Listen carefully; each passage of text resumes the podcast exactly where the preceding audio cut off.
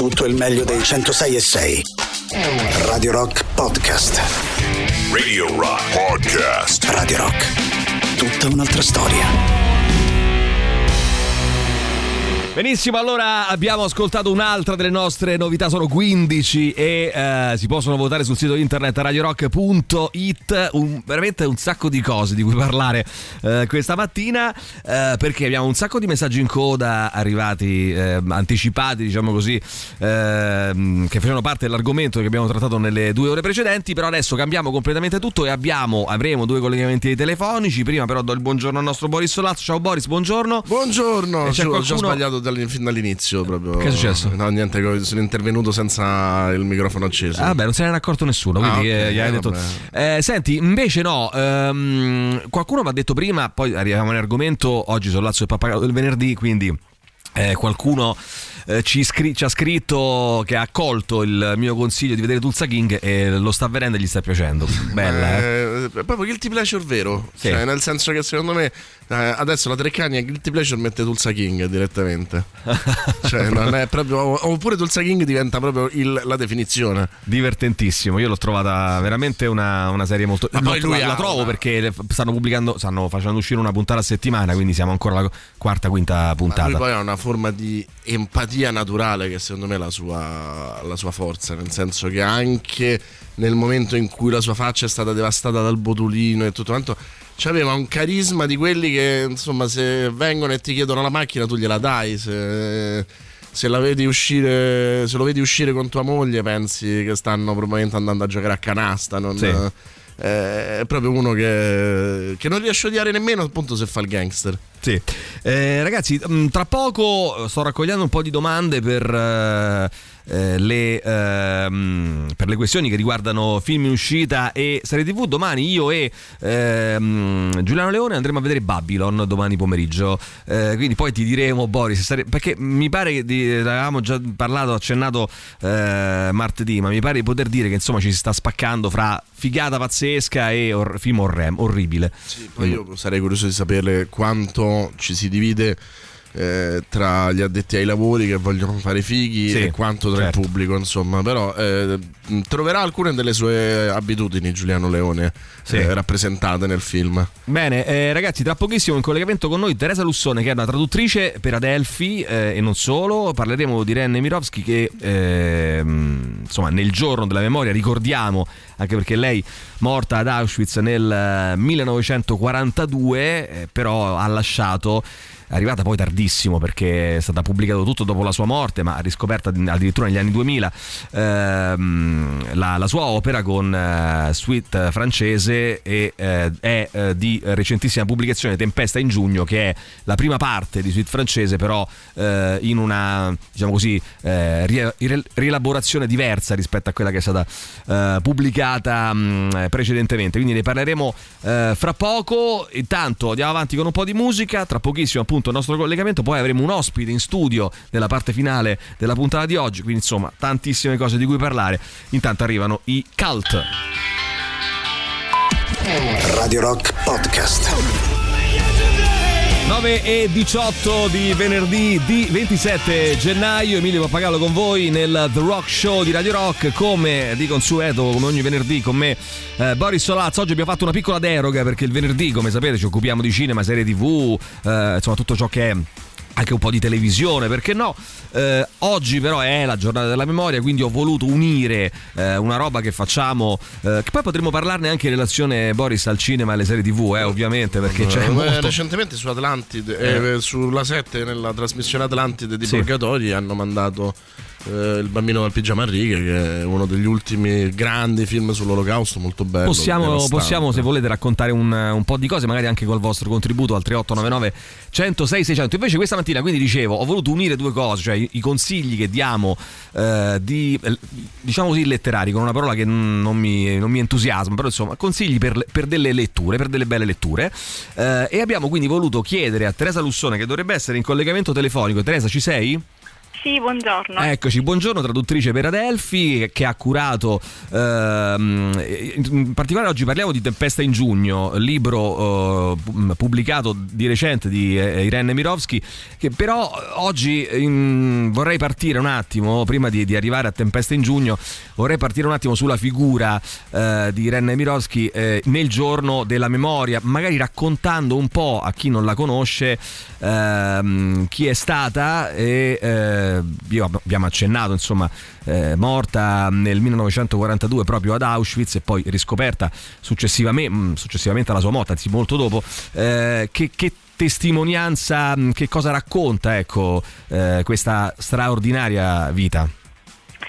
Sì, allora, mh, mm, innanzitutto grazie mille e di certo quest'anno le parole di Liliana Segre che ha detto che a suo avviso saremo tutti un po' stanchi di parlare di ebrei ci impongono di impegnarci maggiormente, quindi grazie davvero per questa opportunità. Grazie a te.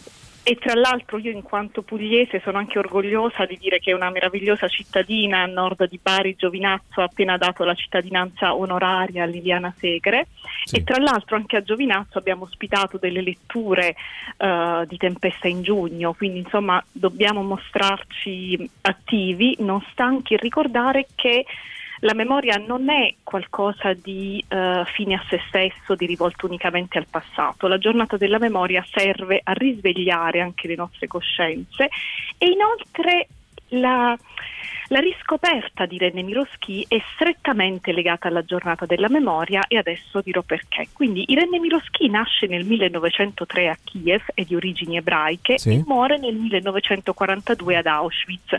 Quindi tutta la sua vita è racchiusa tra queste due date e questi due luoghi. Dopo la rivoluzione russa Irene Miroschi scappa in Francia, si stabilisce a Parigi, studia alla Sorbona e diventa a partire dal 1929 una scrittrice famosissima, notissima, grandiosa.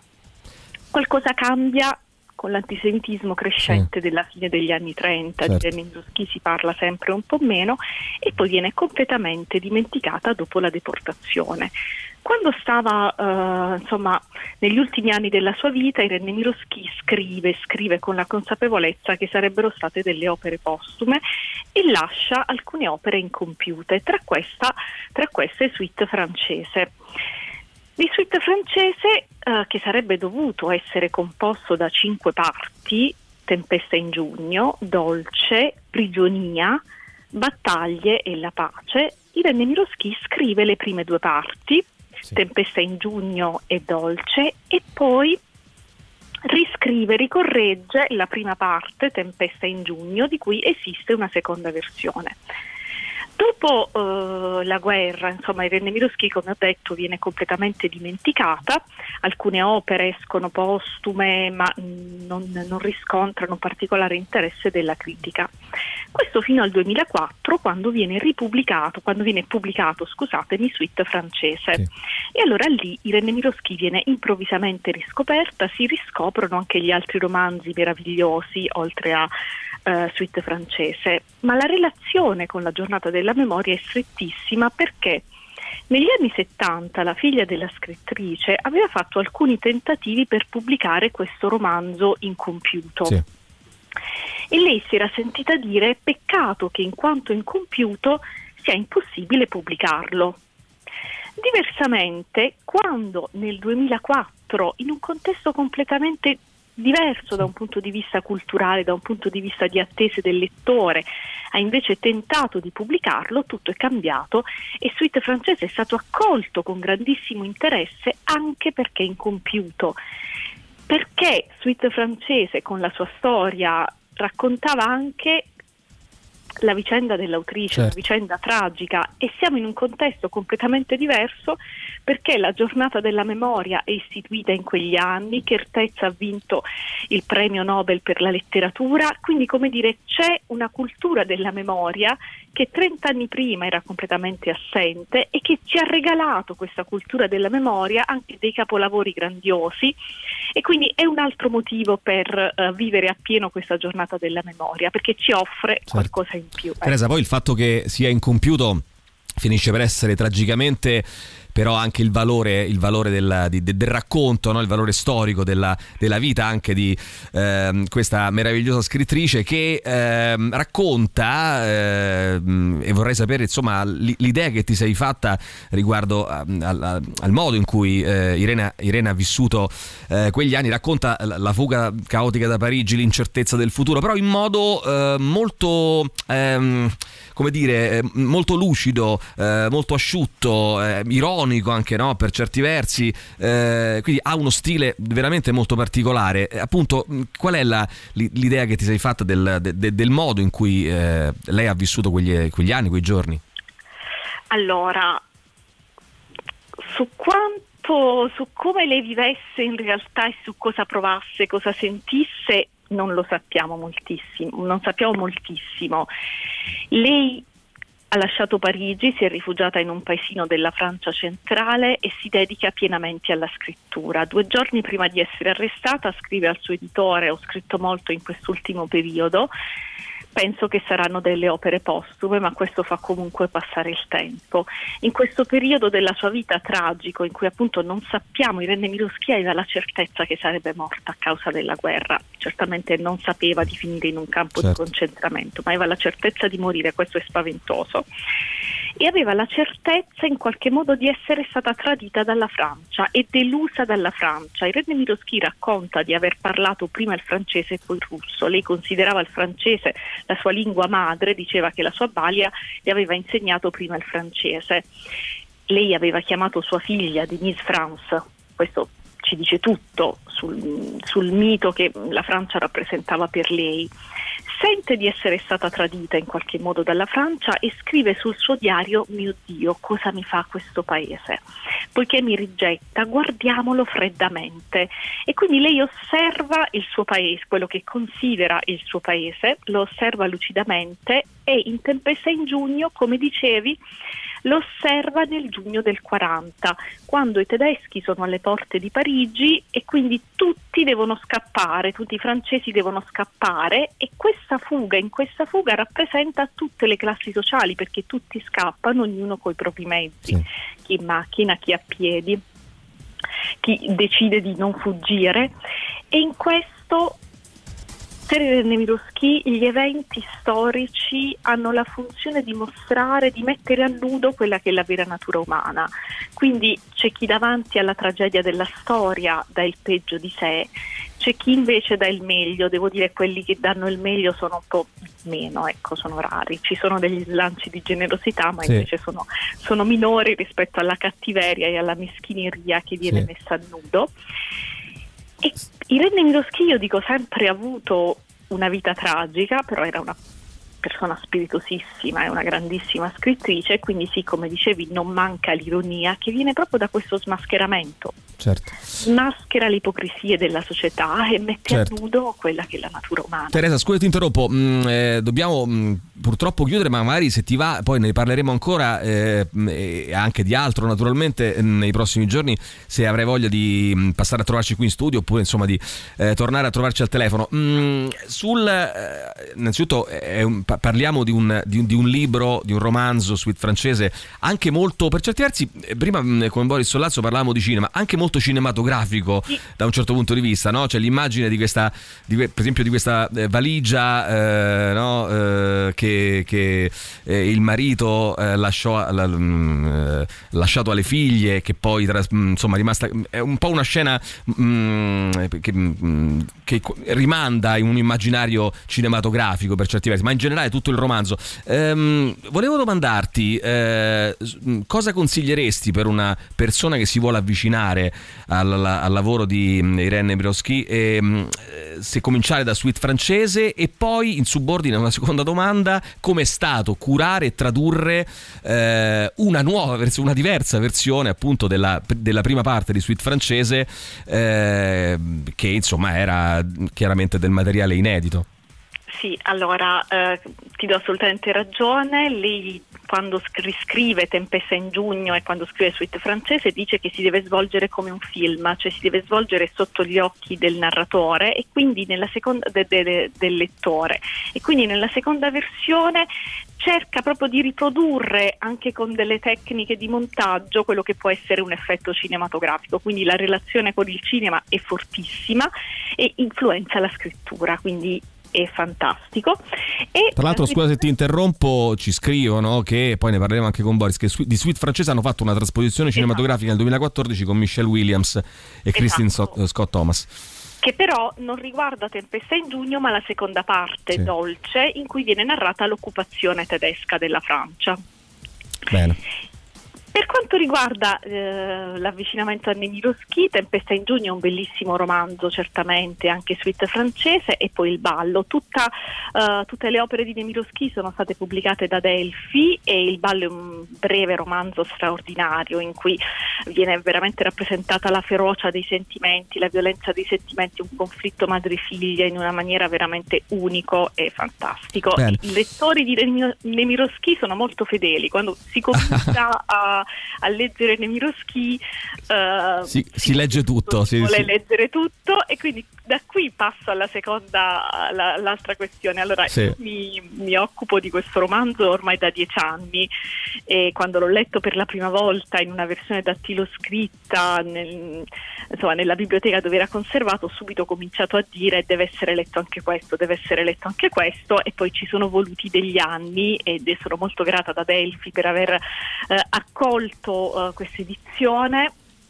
e in realtà uh, Adelphi ha avuto anche un piccolo ruolo nel farlo pubblicare in Francia prima, insomma sì. Adelphi ha mostrato un grande interesse e quindi anche poi uh, la Francia ha deciso di pubblicarlo. Bene, io eh, ti ringrazio Teresa, dobbiamo purtroppo chiudere, però ti, ti, invito come, come, ho già detto insomma, a, a, mm, a, tornare a trovarci telefonicamente o se ti va anche qui in studio, anzi meglio ancora così potremo parlare eh, più a lungo. Ricordo di Renne Miroschi Tempesta in giugno, edito da Adelphi e che faccio vedere agli amici che ci guardano sul canale 88 di NSL TV e su Twitch e metteremo anche il libro sui social. Grazie a Teresa Lussone, curatrice e traduttrice di Renne Miroschi, a presto, grazie. Ciao. Grazie. Ciao, grazie.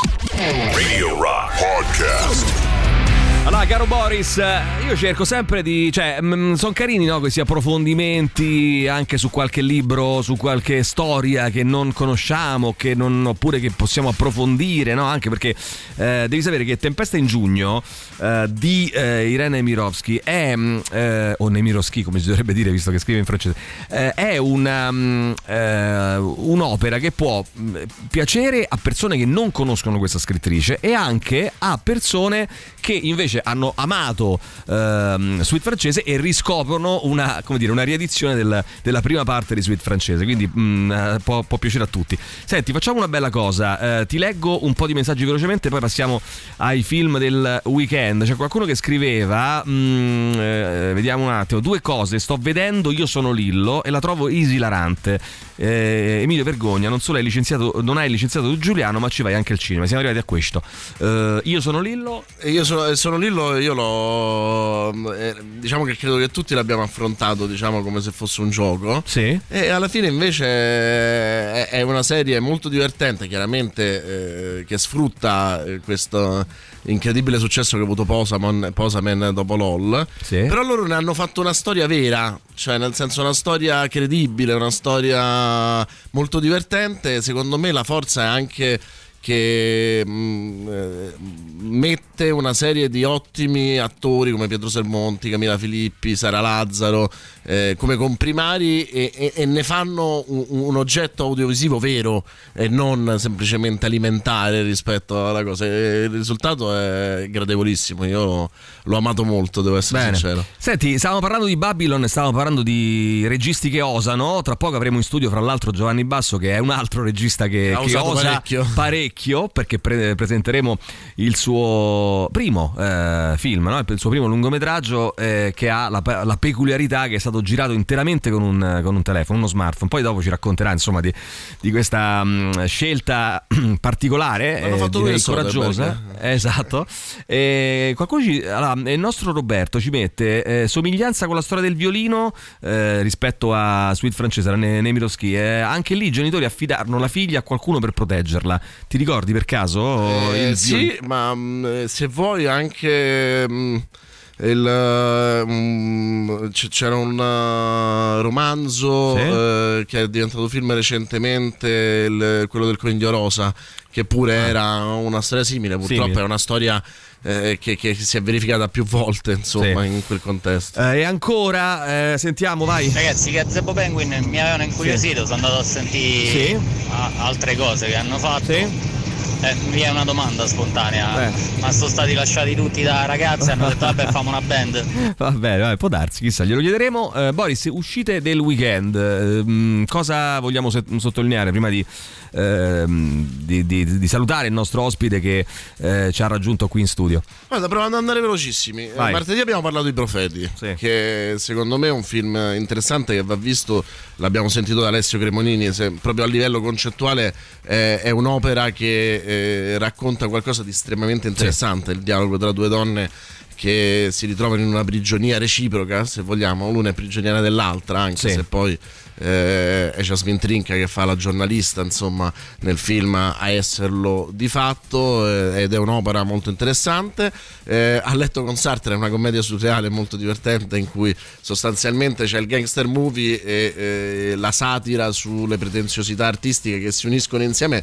Eh, in una commedia molto francese direbbe eh, Pietro Sermonti in Boris che però sa giocare anche con quegli stereotipi per divertirti cioè nel senso si prende in giro, a, non, è, è, un filmetto ma nel senso positivo della parola, cioè nel senso che eh, sa giocare con uh, le pedine che, che, sì. che muove, insomma. Sì. Eh, e poi c'è un film che non può non essere ricordato in, nella giornata della memoria che è Hometown, la strada dei ricordi, che è un eh, documentario in cui Horowitz e mm, Polanski, Polanski che eh, hanno mh, mm, frequentato lo stesso liceo artistico a Cracovia e che però hanno avuto, avuto vite molto diverse, hanno sei anni di differenza.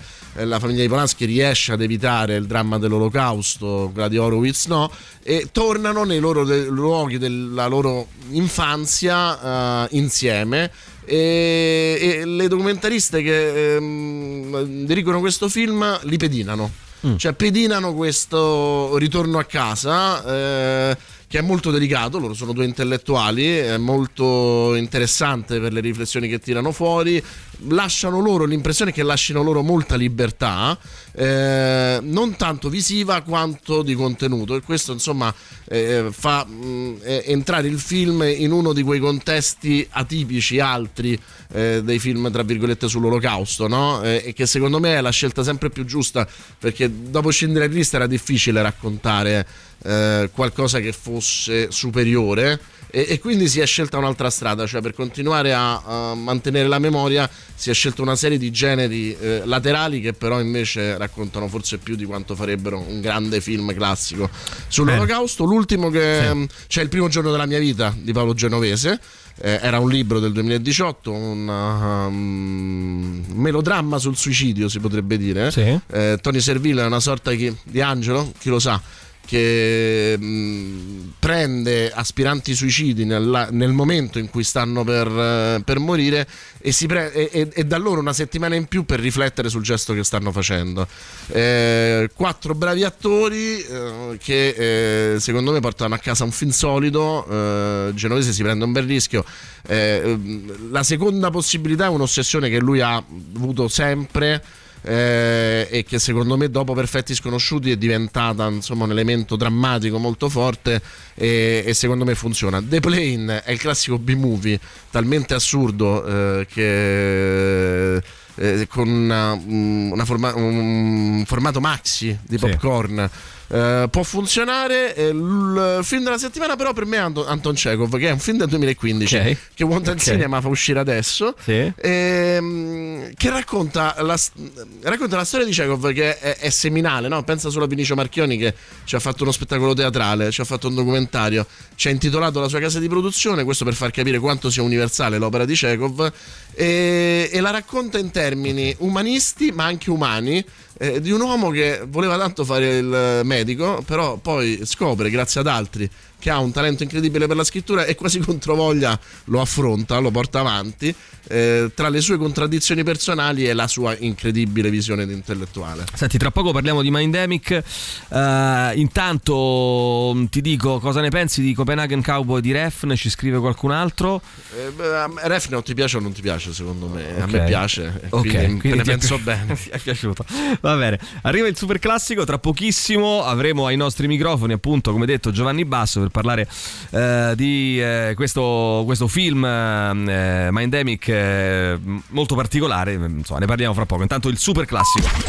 Radio Rock Podcast. Era un messaggio ancora Boris. Buongiorno, l'altra sera sì. mh, eh, durante una manifestazione per l'Iran ho assistito alla proiezione di Il male non esiste, un film che eh, per me veramente è stato un pugno nello stomaco, mm. bellissimo, mm, bello bello bello. L'hai visto Volevo Boris? Sapere cosa no. ne pensa Boris. Bene, un buon No, sono curioso, spunto, eh? ne, ne hai parlato così entusiasta, Giovanni eh, l'ha visto? Eh, diamo, ah. diamo, aspetta, diamo il buongiorno. Allora facciamolo recensire a Giovanni. Aspetta, no, giusto, no, no, no, giusto facciamo, invertiamo i ruoli. Esatto. Diamo il buongiorno intanto a Giovanni Basso. Ciao Giovanni, buongiorno e benvenuto a Radio Rock. Ciao, buongiorno a tutti, grazie. Senti, eh, eh, l'hai visto questo film? Eh? eh sì, ehm, però non... Ehm, penso si tratti di un grandissimo film, almeno mm. dal mio punto di vista è uno dei film più belli che ho visto nel 2022. Quindi confermi quello che dice l'ascoltatore? È, oh, sì, è un pugno nello stomaco, è un pugno nei denti, è un film che fa riflettere, un film che ti mette in difficoltà, e, ehm, è un film che va visto. A me già piace un regista che parla bene di altri. No, cioè, beh, insomma... È... E va visto al cinema. Io penso che un regista in primis è un grande amante di cinema e quindi è appassionato eh, e non è scontato, proprio, forse non è scontato. Insomma, no? Hai ragione, hai ragione. Eh, no, io volevo chiedere come prima cosa la domanda più, più scontata e più banale, parliamo di eh, Mindemic, poi Boris eh, tu naturalmente domanderai, però voglio sapere subito eh, perché hai deciso di girare, cioè com'è nata la, la, la, scelta di girare un film interamente con uno smartphone? Guarda, è stata una scelta tecnica perché eh, siccome dovevamo girare, abbiamo girato a Torpignattara tutto il film, quindi qua a Roma, sì. e l'appartamento era molto piccolo e io volevo ottenere una determinata immagine dove il, mm, il personaggio deve essere più isolato al centro di questo frame e questo tipologia di immagine è più difficile ottenerla con le ottiche sferiche, ci vogliono ottiche anamorfiche che ti danno quel senso, sono le ottiche che usava Sergio Leone, le usa Tarantino, insomma quelle che ti danno gli spazi ampi, a laterali, e, mm, però in quell'appartamento era impossibile usare camere tradizionali con ottiche anamorfiche perché sono molto grandi, molto ingombranti, avremmo dovuto girare in teatro. Eh, quindi ho cercato un, un'ottica anamorfica che fosse piccolissima. Ho ehm, scoperto questo laboratorio newyorkese che fa anamorfiche, è un ingegnere della Zeiss che fa anamorfiche per telefoni. Ehm, adesso ha aperto questa società da anni ormai e le ho testate, mi è piaciuto molto il risultato. Tra l'altro è proprio questo il telefono con cui abbiamo girato il film. Eh, così che telefono è? Curiosità. È un, un, iPhone 8 Plus. Ah, okay. ah proprio. Eh, ma perché era il mio telefono che avevo in tasca, ho detto, ah, vabbè, proviamo questo. e mi è piaciuta l'immagine immagine e alla fine si è girato così e devo dire che è tornato molto comodo perché eh, non avremmo potuto fare la metà delle, ma forse anche più della metà delle inquadrature in quegli spazi lì con un'altra camera, con una camera tra- tradizionale non sarebbe stato possibile. Ma scusa se te lo chiedo, hai usato la classica fotocamera oppure c'è qualche app, qualche no, cosa? c'è un'app che si utilizza che si ah. chiama uh, Filmic Pro che ti permette di trasformare il, la, il telefono diciamo in una camera dove hai tutti i settaggi o quasi tutti manuali, quindi puoi andare a lavorare sull'esposizione, puoi andare a lavorare sulla, insomma, su tanti aspetti insomma che la, tras- la, la avvicinano a una camera cinema, eh, per quanto possa essere cinema, considerando che il sensore è minuscolo. Certo. Poi ovviamente devi fare un lavoro di post produzione molto ampio perché devi, il mio obiettivo non era quello di fare un telefono, un, un, un film col telefono e dichiararlo, ma era quello di, eh, appunto come tu prima Boris hai citato Soderbergh che l'ha fatto con ben due film, uno è High Flying Bird dove ha usato lo stesso telefono ma soprattutto la stessa ottica, film sul basket che si trova su Netflix, molto interessante, e, e l'obiettivo è guardare il film e non renderti conto che è girato con un telefono perché non è quello lo scopo, certo. cioè, lo strumento con cui lo usi è solo lo strumento con cui lo Tanto usi. Io mi so, eh, sono rimasto perché non, non, avevo letto niente, no? lo possiamo dire. Me, me, Giorgio mi ha parlato del film, ero molto interessato. Giorgio Colangeli, Giorgio Colangeli eh, che è il protagonista. Sì. E, e, ho visto il film e solo dopo ho scoperto che era stato girato con l'iPhone e devo dire sono rimasto colpito perché poi non è n- non ha la caratteristica del, del film volutamente, no? No, no, che no, volutamente volesse dare quella quell'impressione. No, ma è, era, l'ho, l'ho, voluto fare così, ripeto, era proprio per, perché mi serviva perché in, quel, in, quella location non avremmo potuto ottenere quell'immagine con nient'altro se non con un te- una camera molto piccola, un telefono è comodo, ce l'abbiamo sempre in tasca. Poi io sono un appassionato dei cineasti che hanno fatto la storia del cinema, da Cassavetes, ma anche Orson Welles, tutti i registi che giravano anche i loro film o, o anche con una, una Super 8, una 16 mm, con quello che avevano. Oggi non abbiamo quelle camere in tasca, oggi abbiamo sempre un telefono però è molto comodo avere una camera così e perché non girarci qualcosa, un corto, un film, insomma se, se, hai voglia di raccontare una storia, in questo caso in realtà un personaggio che è interpretato da Giorgio Colangeli, eh, la voglia c'era e abbiamo detto va bene, va bene anche un telefono, fa lo stesso, non c'è problema. Sì, il racconto è quello di un, di un regista sì. settantenne che insomma vuole um, girare il suo film e inizia diciamo un percorso, lo vogliamo chiamare onirico, in cui non, non capisce davvero qual è, eh, è, lo, è, lo, stesso lo spettatore, il confine tra la realtà, il sogno, i desideri. Eh, ed è molto affascinante. Tu hai citato eh, registi, grandi registi, grandi narratori, ma anche grandi artigiani, no? Cioè erano persone che su quelle macchine sapevano come lavorare anche proprio in termini meccanici. Eh, io ci ho visto però nell'aspetto estetico eh, anche qualcosa di mm, registi molto più moderni come Noè per esempio che eh, hanno una visione dell'immagine eh, frammentata no? come qualcosa da destrutturare e riportare poi alla narrazione. E tu questi eh, due percorsi li fai andare paralleli mm, era questa l'intenzione oppure il film un po' ti ha ti ha anche preso la mano, cioè nel senso era progettuale quello che volevi oppure nel momento in cui ti sei ritrovato a girarlo, eh, sono arrivate anche altre. Eh.